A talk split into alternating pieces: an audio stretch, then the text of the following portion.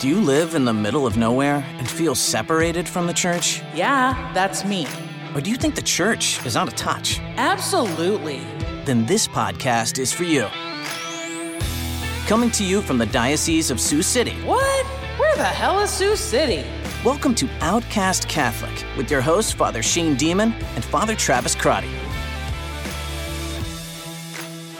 Ladies and gentlemen, welcome to another edition of Outcast Catholic. I'm Father Shane Demon, And I'm Father Travis Crotty. and it's great to be with you. Father Travis, always a pleasure to be back in the saddle recording another podcast. Hey, here we are. And I'm just always impressed. We've got a nice setup here. You you did a lot of research and we've got nice equipment. But I hear it's not all it's not only been on the audio recording end of things. You've dabbled in a little video recording. I have been trying to dabble, yes. Ah, wow. Um, so, yeah, I did get kind of a, a camera, microphone, lighting system Mm. uh, probably last spring, early summer, just to do more recording as in my capacity as vocation director. Because it's it's just nice to have updated videos of the seminarians, to have updated events of what's going on, do some quick shout outs to people. and especially today, high quality stuff because Yeah. people spend so much time looking at videos and listening to audio that when it's low quality, it's immediately like, nope, don't have time for that. Shut Right. it off. Well, and I, I've done you know video editing over the years with just things that you record on your phone. Yeah. and that just wasn't cutting it anymore. You, You, know, went you, next, you went next level. I did, hmm. I did. So I Now, do you do you sit in one of those little um those like foldable director chairs? Maybe do you wear a beret, or is it not as? I don't go with the that? beret. I grow Yeah. a goatee. Oh, sure. And yeah, then yeah. you just know, for the cut. occasion. No lighting, makeup. No, I don't do that. Are I- there are there are there like little fruit trays available for those? Who there's no green room. There's no green room. There's no green room for the Oh. talent. Uh, I- well, that's because you're filming seminarians, right. We have no talent. No, we Oh, do. yikes. We do. We do. Uh, no, I'm the I'm the boom guy for lighting and the microphone boom, and I'm the cameraman. I'm the director. Director, the editor, I do it. Yes, Ah. it's it's really the promoter, the yes. development director, yes. You- and the vocation director. yeah, you may, you wear many hats in the church. Uh, I have. I have no staff. I have no beret. I have no goatee. okay, and the Do you have one of the? What do you call the thing? The little like cut clapper thing? boards? Is that what you call it? Yeah, that has the stuff on it. Take yeah, it's like it's like seminary and whatever video. Take five. like take 57 get it straight boys uh, no I, I don't have a clapper board but i probably should get one because then it, it would help video editing to know kind That's of what, what, they're actually for, right? right where's where's the mark that i need to get back to to get this good answer Yeah. um, so I, I filmed all the seminarians we did a whole day of filming when I And- saw that video, it came out really well. well, there's many more coming. Oh. I've, I've made like eight, you know, and, and it's all broken down by question. So, you know, what's your family background like? When did you start thinking of priesthood? Mm-hmm. Uh, what's seminary like? What advice would you give towards those thinking of the priesthood or trying seminary? What are you looking forward to in your dreams of the priesthood? Yeah. All these kind of things. And the guys really gave some really beautiful and profound answers. Well, the videos turned out nicely. I'm so glad that you you're doing that because when I was in so, um, sophomore, junior, senior of high school, I was looking for that kind of stuff, and it was really hard to find at that time. Right. That was before kind of as many videos were available online, but that would be such a good resource if I you know put myself back in that spot. But you just showed me though the outtakes video, right. which is absolutely hilarious. So yeah, the seminarians have not even seen this. That was the world premiere of the outtakes video. Wow, that I got to see this private viewing here. You had a private viewing. You were the first audience member to see all the outtakes, all the bloopers when the camera was rolling. Cut. No, try that again. Cut. Okay, bug in the mouth. and Cut. and and I mean, these guys were my brothers in seminary for sure, years. So you know them all, yeah, and you know their quirks that come out so strongly in the outtakes. Yeah, it was wonderful. It was very good. Yeah, I haven't figured out how I'm going to roll that out to the boys. It might be single-handedly the greatest thing I've done as vocation director of the Diocese of Sioux City. you know, it's it's great getting men and women into their correct vocations and actually fulfilling the word of the Lord. that but that editing process nailed it. it was worth it. Yeah, I've I've gotten rather proficient at video editing now. Not because I have nothing else to do with my time, but uh, there's certain things that I know that I'm looking for. yeah. and it is wonderful that it is. I, I actually have a video editor in Sioux City. He volunteers his time. Right. Shout out to Jeff Gordon. He helps me tremendously. Not the NASCAR driver, different Jeff Gordon. Different Jeff Gordon, far more talented. Well done. This Jeff Gordon in Sioux City, he, he volunteers his time helping um, with video editing for my parent university series, Hmm. um, catechesis videos for our parents in our Catholic school system. Um, that's tremendously helpful. But for some of these uh, seminarian things in the vocations office, there's certain things that I'm kind of looking for. And uh, I, I just wanted to step in and just do some simple video editing, but hopefully effective that can kind of be produced quickly and get it out quickly. Because as we know, these videos get passe very quickly. Not only do certain men just discern out of seminary and go pursue a beautiful vocation of marriage, but you just want to keep things current. Yeah, keep it fresh. Right. And we don't have the budgets always to have a whole staff of video editing or, or professional marketers. Right. Um, yeah, not everybody has spirit juice just on their on the back burner, like word on fire. Or whatever, I know. You know. Bishop Barron gets to travel with a, a whole sound and light crew all the time. And that's great. And that's providing an enormous professional uh, ministry to the church. But we all can't have that. Right. Well, I helped um, my buddy. Shout out to Father Michael Trummer in uh, the Diocese of Springfield, Illinois. Um, he he he dabbled in a little video editing actually before college. He had thought about going to film school, so he, he he knew a lot of stuff, and he actually had a homemade uh, slider. So when you see those those juicy slider shots on, on really well edited videos, he had one of these things, and it was like he, you had to grease it yourself with like Vaseline, so then you could slide it back and forth. And uh, this was hilarious. We like left it in a certain closet in the seminary while we were filming, and one of the maintenance men who was also using the closet to like put bed frames together clearly like set a like a cookie or something on Ooh. the thing, and there's all these crumbs inside of it. He's like, "Come on, man, you couldn't even respect the the homemade uh, uh, video slider there." But Well, I would be more concerned about eating the cookie full of all grease. well, now, you know. I guess it doesn't bother that guy. But anyways. Well, So- anyways, the seminarians will be seeing their outtake video at a time to be determined, and it'll be a glorious unveiling. We look forward to you know the reveal you know, will be sending that sending that link uh, to our listeners here so they can really watch Yeah. the really the worst of our seminarians. Maybe the best when they show their true colors. Ah, That's true. That's true. Right. They show their humanity in a very incarnational sense. That's beautiful. Yes. Yes. What are we talking about today besides weird seminarians? Well, you know, uh, in our last episode, by the way, shout out to Hillary Drafts. That was the one speak sp- a Seek conference keynote address. Yes. that I just couldn't think of in our last episode from last week. She did a great job um, on Saturday night talking about belonging. How does one actually belong to the church? How does one get incorporated into this sense of something bigger than oneself? She did, did a great job broadcasting Right. from Lincoln. I just couldn't remember her name. Anyways, we were talking in that last episode, just kind of a, a build up and a kickoff to the season of Lent, and now it's here. Right now. We are now in the season of Lent. And uh, just given how the pandemic has affected so many people's lives, I'm sure many people just feel like, wow, I've been living Lent for a while. Yep. There's been kind of a restriction. There's been a sense of fasting, fasting of travel, fasting of restaurants, fasting of getting seeing people's faces. seeing people's faces, you know, even just the penance of wearing a face mask that might, you know, put you in a sense of uncomfortability, Right.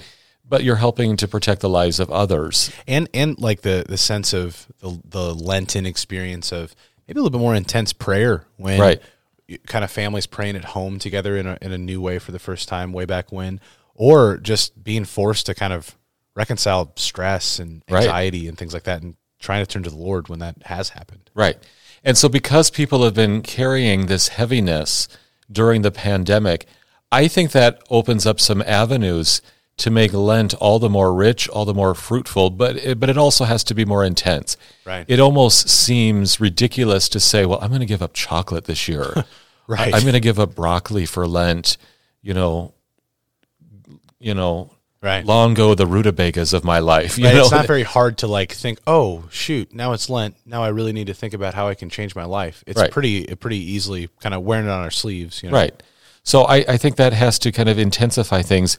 And the way to intensify it, folks, is not necessarily to just like go beat yourself up. Yeah. You know what I'm saying? Like, you're not more holy if you just decide to like punish yourself. you know, yes, there are saints that have undergone self inflicted scourgings and whatever, but that was the fruit of their relationship with Jesus.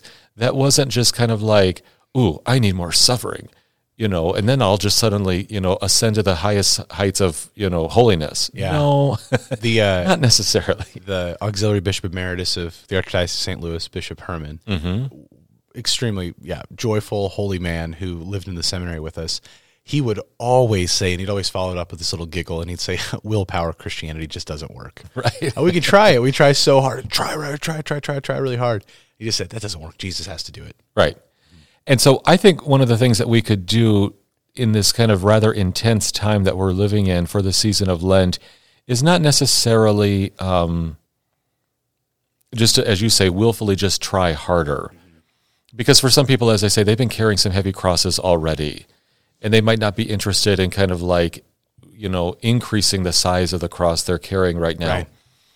But you could ask yourself in your own Lenten journey, whatever crosses that you're embracing for this season of penance, the season of repentance and conversion of heart, whatever crosses that you've been carrying already throughout the pandemic, are those really being prompted by a sense of love? Are those being prompted into a sense of renewal in your relationship with Jesus? Uh, are you giving up chocolate just because, well, it's something I should be doing? Or is this actually leading you into um, into a season of uh, a spirit of love? Um, I think one of the greatest things that we could do is to accept the limitations that are already upon us. We don't have to search very hard in the midst of a pandemic for limitations and for crosses. But can we just accept the limitations that are already upon us and with a very transformative spirit, you know, use those as a catalyst into a response of love? Use those as a motivating factor in one's uh, deepening response to Christian discipleship and just to really abide with Jesus. Um, I want to take a look at uh, Father Edward Leen's book on the, in the likeness of Christ. This might seem like a little random reference from a book. Um, Weird flex, but okay. yeah, Father Leen's book came out in uh, 1955. It's a beautiful little reflection called "In the Likeness of Christ" on different aspects of the life all of a life of Jesus, all the way from the infancy narratives of the Christmas season through the Easter mysteries. And I think one of the most uh, really um, provocative things in this book is when he talks about the limits of Jesus. The limits that, you know, yes, he's divine. Yes, on one level, he can do all things. But when he chose to accept humanity, he limited himself in many ways, uh, really veiling his divine glory with his humanity, but also accepting the limitations that would come with that. Right. You know, um, he didn't try and show off his divinity every single day. He lived within the confines of an incarnational reality. And so uh, we haven't done this before on the podcast, but I'm going to read to you a couple of passages Yeah, that'd be that I think might just help set the stage for how we could all just embrace the limits that we find ourselves right now in this season of Lent, in this time and in this place in church history. And how can all of those actually lead us into a response of Jesus to actually walk in his footsteps? Okay. So, thinking of the, the limitations of Jesus, thinking of some of the challenges that he faced, let me just read a couple of passages here for our own spiritual reflection. Father, Father Leen writes this Everything he had to do in his relations with men and with life made a tremendous demand on his human sensibility, for it was a difficult, toilsome, and ungrateful work, physically and mentally. His apostolic labors meant fatigue of body and still greater fatigue of mind. He could be but little understood in the world in which he moved. He met with little understanding and sympathy even from those most intimate with him. What must it have been with others? There was a constant and wearing opposition to his thoughts and his acts. But he knew in a mysterious manner God's purpose was fulfilled in his maintaining himself in the purest disposition in his work, in spite of all that would tend to disturb the balance of his soul. Like all human agents, he could not but seek the end of the work on hand. He could not teach but to persuade, reason but to convince, show love but to win affection and confidence in return. But he did not find in this the motive or inspiration of his work. It was as if he really were indifferent to results, as if even though his activities could not possibly have their natural intrinsic consequence, he would not have accomplished them with any less intensity or force. He saw the highest good in the thing in the doing of a thing as his father wanted it to be done, apart altogether from consequences, even if no successful issue were possible. and I'm just a couple pages later, I'm going to read one more passage for you here, just to kind of sense what Jesus was up against on a daily basis in a crowd that just didn't really always care about what he had to say, nor the goodness that he was seeking to unveil. Father Leen continues here. Our Lord had constantly to drink to the dregs the cup of bitter and abject failure. He knew he would succeed in practically nothing, regard being had to the immediate object of his personal action. And yet he did not, for all that, put any less firmness, force, and intensity into his acts. He labored with as much assiduity and heart as if he hoped to succeed, though with his vision of the immediate future, he knew he could not. And even if we abstract from the certitude of this foreknowledge, he read his failure in the signs of the times as they revealed himself to his penetrating gaze. As he stood before the multitudes and set before them in gracious and eloquent, though simple and picturesque language, doctrines consoling as well as sublime, he could not read the positive resistance, he could read the positive resistance to truth in the frozen glances of some the dullness begotten of vice in the looks of others, and absolute incomprehension in the eyes of most. He knew that he possessed the truth, and he knew too that he expressed it in the way best adapted to the human intelligence. He knew how these truths, if accepted, would for his hearers solve the riddle of existence, satisfy the restless yearnings of their souls, and banish all unhappiness, if not all pain, from their lives. He knew what the acceptance of these thoughts of his mind, which he clothed in such persuasive language, would mean of happiness for his fellow men, what loss would be involved for them in their rejection, and he used all the vast resources of his mind and soul to succeed, and he failed. I think Father Leen's description just was stunning the first time I read that. Yeah. Any thoughts, Father? I got lots of thoughts. Wow. you should be an audiobook uh, reader. No, no, Father that was Shane's audio that was, channel. no, that was wonderful. I was just thinking that hmm, God gives himself according to our way of receiving. That's what he just said there at the end. Mm-hmm. But that Christ reveals humanity to himself. That's what uh, Gaudium et Spes says. Christ reveals man to himself, Mm-hmm. and and Jesus reveals humanity in its limitation, like like you're saying before, and like you just explained through through reading that passage. And Jesus does that because he knows whose he is and what he's about, Mm-hmm. and he does that perfectly as the perfect man.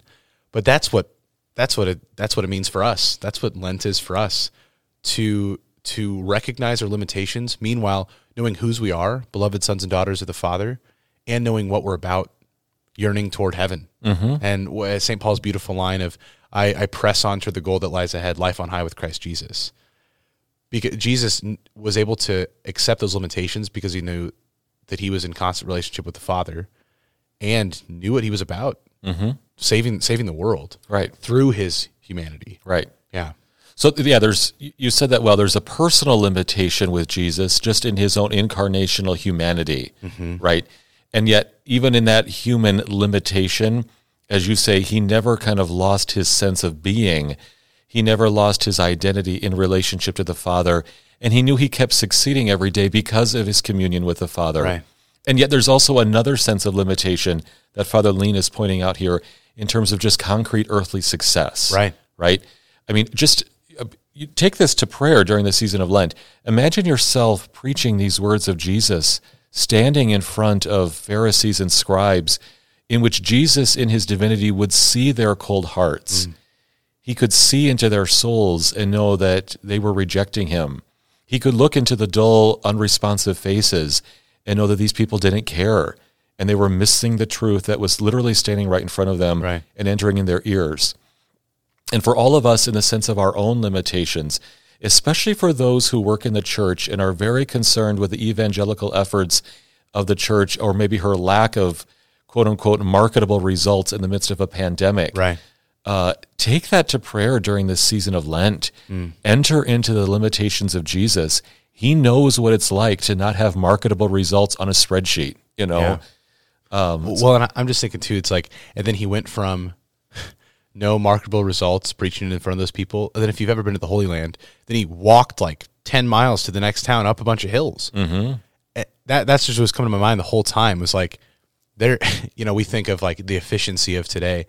I mean, he wasn't even efficient in how he got around. Right. He's just walking around. So it's like, but realizing that he's walking up hills, miles on foot, still not discontented, even though he's experienced this failure, Mm-hmm. because, yeah, he's he's he's willing this for our salvation. Right. He was staying in union with the Father. He was fulfilling his mission of preaching the truth, preaching Right. the kingdom of God in his personhood and in his words, fulfilling the prophecies of the Old Testament, bringing healing and comfort to others through his miracles. And even in the midst of that, the human fatigue, Right. the uh, the social rejection, Right. Didn't yes there, were, there was on one level that it, it, it did impact his humanity i mean he felt that burden mm-hmm. but it didn't crush him Right.